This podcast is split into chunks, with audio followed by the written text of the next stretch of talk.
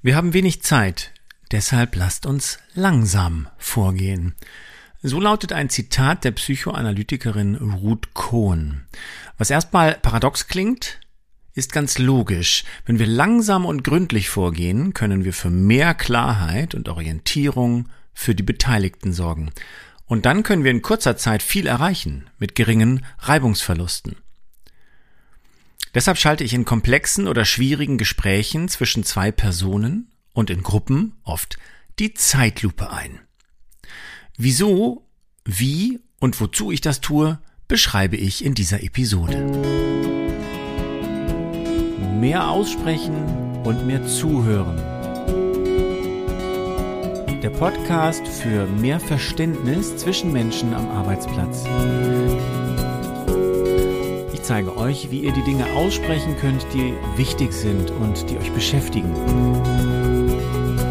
Und es geht auch darum, wie ihr euch so zuhört, dass ihr zu einem besseren Verständnis füreinander kommt. Dann könnt ihr gemeinsam Lösungen schaffen und Spannungsfelder leichter auflösen.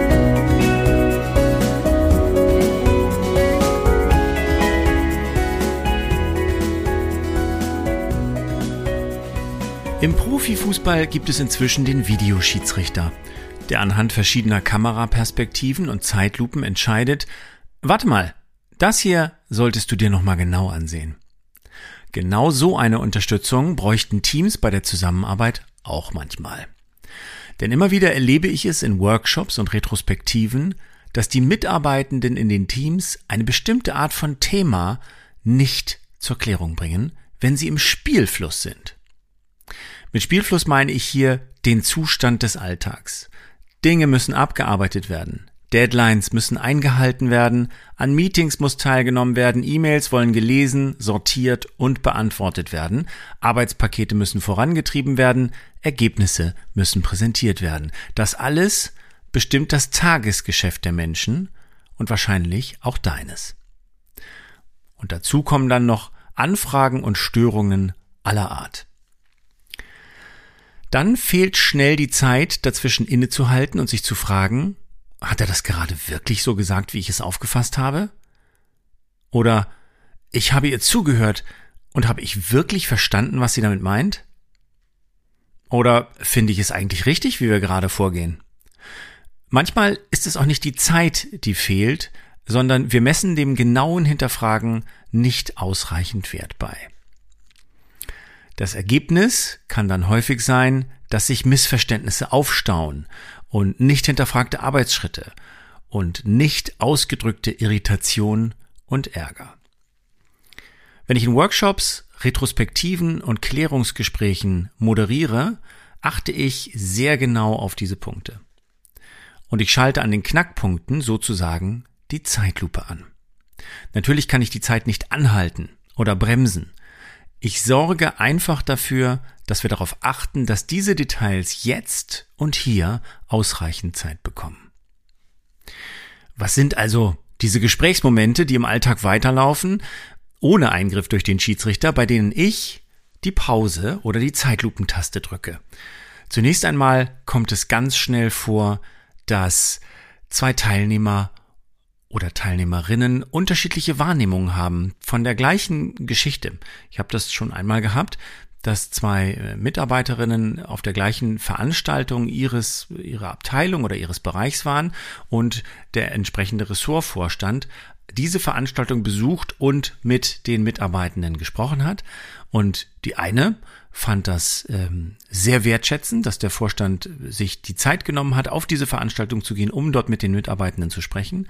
Die andere war enttäuscht davon, dass ähm, diese Vorstandsperson nicht die Themen angesprochen hat, die die Menschen wirklich beschäftigen. Ähm, wie in vielen Unternehmen ging es da viel um Veränderungen, Digitalisierung, Veränderungen der, der Arbeitswelten.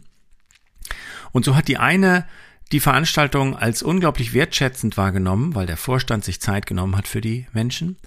Und die andere hat es als nicht wertschätzend genug wahrgenommen. Und diese Wahrnehmungen auszutauschen kann manchmal wichtig sein, weil man sich sonst fragt, wieso ist der andere immer so komisch drauf? Warum reagiert sie so komisch auf diese Geschichte? Da wirklich einmal zu verstehen, für mich war es so, für jemand anderen war es anders und das nachvollziehen zu können und gut einordnen zu können, hilft eurem gemeinsamen Verständnis im Team. In die gleiche Kerbe schlagen Interpretationen. Wenn ähm, eine teilnehmende Person etwas äh, sagt, einen Beitrag leistet, ähm, können wir das ganz schnell unterschiedlich interpretieren. Das ist mir kürzlich in einer Retrospektive so gegangen, wo ich ein Argument eines Teilnehmenden ähm, als Gegenargument zu dem Vorredner wahrgenommen habe und dann nochmal nachgefragt habe und verstanden habe, ich habe es aber nicht richtig interpretiert. Ich dachte, er spricht dem Vorschlag des ersten Kollegen den Nutzen ab und ähm, konnte dem also auf den Zahn fühlen, dass er nicht gegen den Kollegen argumentiert hat. Das heißt, der Kollege und ich hatten dann die Klarheit, dass er ihm zustimmt, was den Nutzen einer bestimmten Vorgehensweise, den sie im nächsten Sprint nach der Retrospektive vornehmen wollten, ähm, angeht. Auch da ist eine Klarheit relativ wichtig. Im Alltag gehen wir über diese Sachen schnell hinweg und in einem Workshop, in einer Retro ist es wichtig, das sich einmal genau anzugucken und wirklich eine gute Absprache zu treffen, von der beide oder mehrere Personen das Gleiche verstehen. Ein anderes Beispiel in Workshops und Klärungsgesprächen sind Zwischentöne. Ihr kennt es, du kennst es wahrscheinlich, wenn jemand etwas sagt und du merkst von seiner Stimmlage, von der Körpersprache, ist das nicht 100%ig stimmig zu dem, was er gerade gesagt hat? Sind da noch Vorbehalte? Meint er das wirklich so? Hat sie sich gerade nur aus Gruppendruck mit beipflichtend geäußert und hat in Wirklichkeit noch einen Einwand. Da ist es total sinnvoll, einmal die Zeitlupe anzumachen und zu sagen, wie geht's dir gerade wirklich? Meinst du das so, wie du sagst? Hast du noch einen anderen Gedanken, um das klar zu haben? Und es gibt ganz viele von diesen Beispielen. Ich könnte jetzt ewig so weitermachen. Ihr kennt zum Beispiel Verallgemeinerungen. Jemand erzählt dir davon, dass man ja denkt, dass diese Aufgabe so und so zu erledigen ist und man ja davon ausgehen muss, dass das von einem erwartet wird.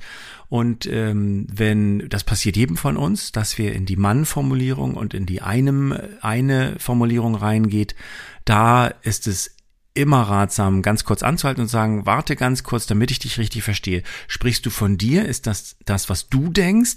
Oder ist es etwas, von dem du ausgehst, dass andere so denken. Was genau meinst du an der Stelle? Ähm, das interpretieren wir nämlich sonst ganz schnell mit einem Ich oder eben auch nicht mit einem Ich und verpassen dann die richtige Botschaft und können dann wieder auch nicht die richtige Absprache treffen.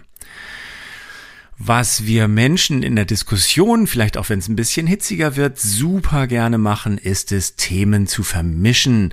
Auch da trete ich auf die Bremse. Auch da sage ich, lass uns da nochmal genau hinschauen, wie der Videoschiedsrichter im Keller.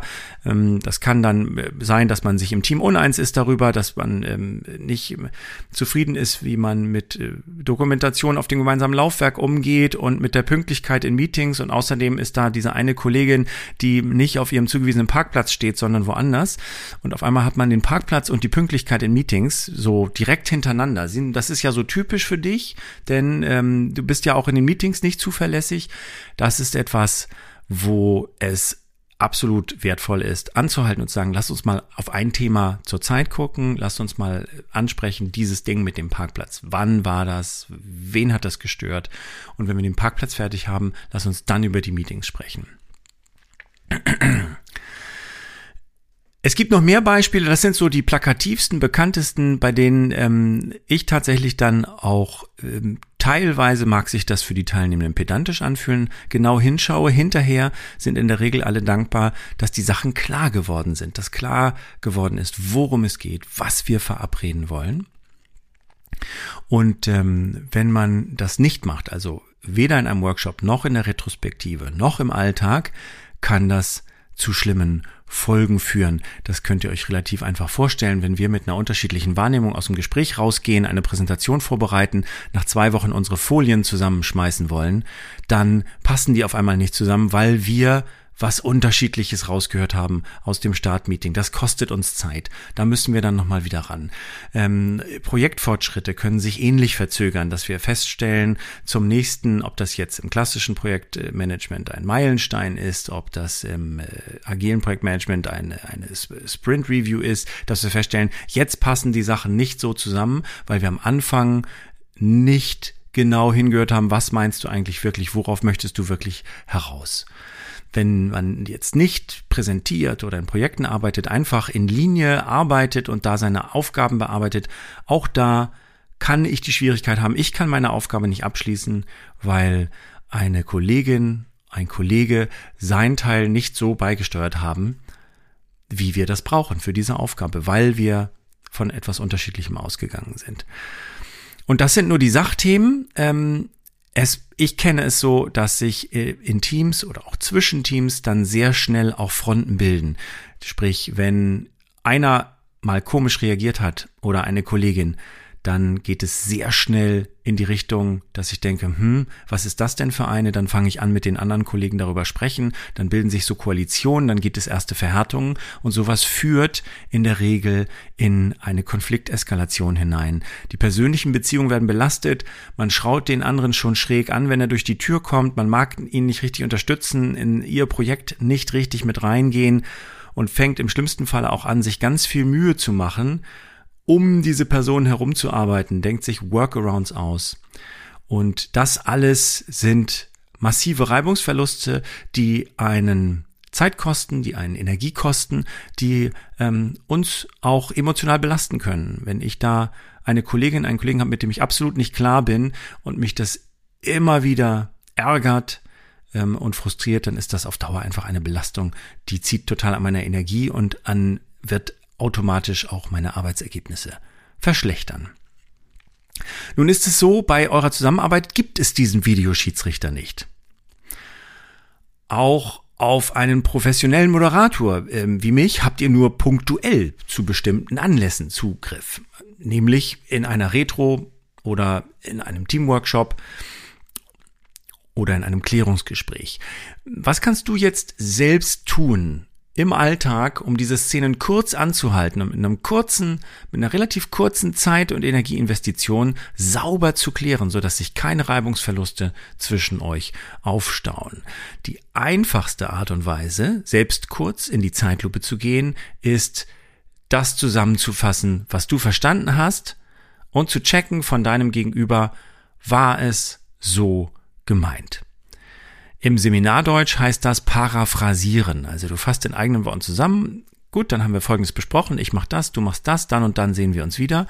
Und es lässt sich ganz einfach üben. Das kannst du in jedem Gespräch immer wieder anwenden. Und du kannst es am Anfang vielleicht auch ein bisschen häufiger ausprobieren. Und ähm, vor allen Dingen darauf achten, antwortet dein Gegenüber mit Ja.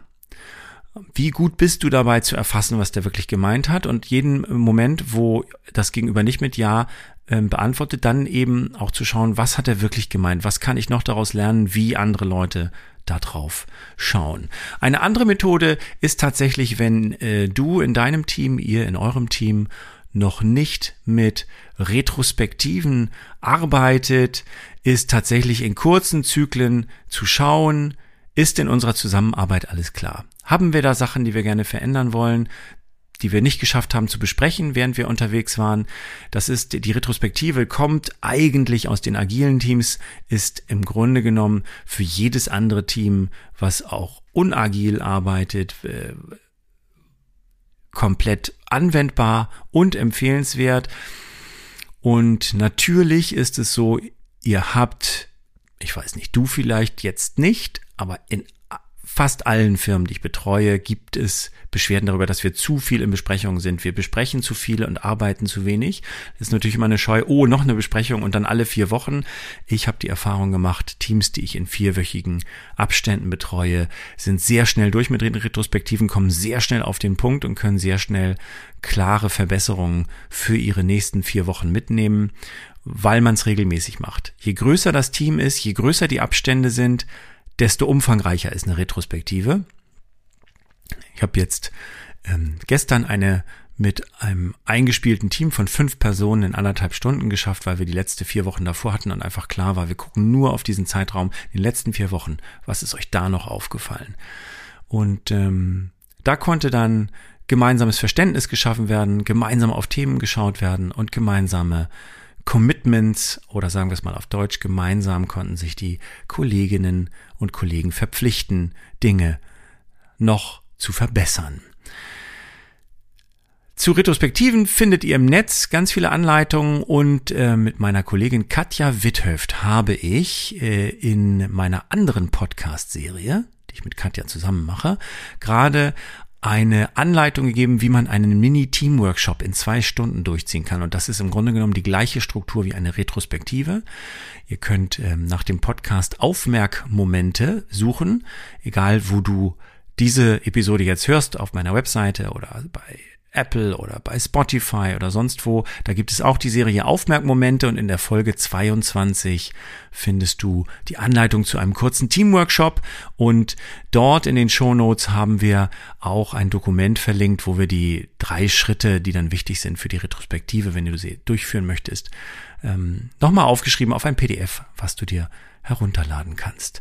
Wenn du weitere kurze Impulse für deine Zusammenarbeit mit deinem Team wünschst und nicht verpassen möchtest, dann kannst du auf meiner Webseite die Impulshäppchen abonnieren. Da halte ich dich auf dem Laufenden über neue Podcast-Episoden, über neue Videos und neue Blogartikel, in denen ich ähnlich wie hier in dieser Episode ein kurzes Häppchen mitgebe und ein Licht darauf werfe, an welcher Stelle ihr euch die Zusammenarbeit und die Kommunikation in der Zusammenarbeit leichter machen könnt.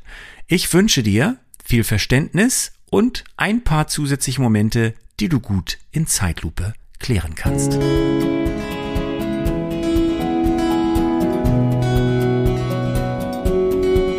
Das war mehr Aussprechen und mehr Zuhören. Wenn ihr Anregungen habt, Themenanregungen für diesen Podcast oder mir Feedback geben möchtet oder auch einfach nur eine Frage an mich habt, könnt ihr mich erreichen über meine Website sven-vogt.com oder unter meinem Namen Sven Vogt auf Xing, LinkedIn und Facebook.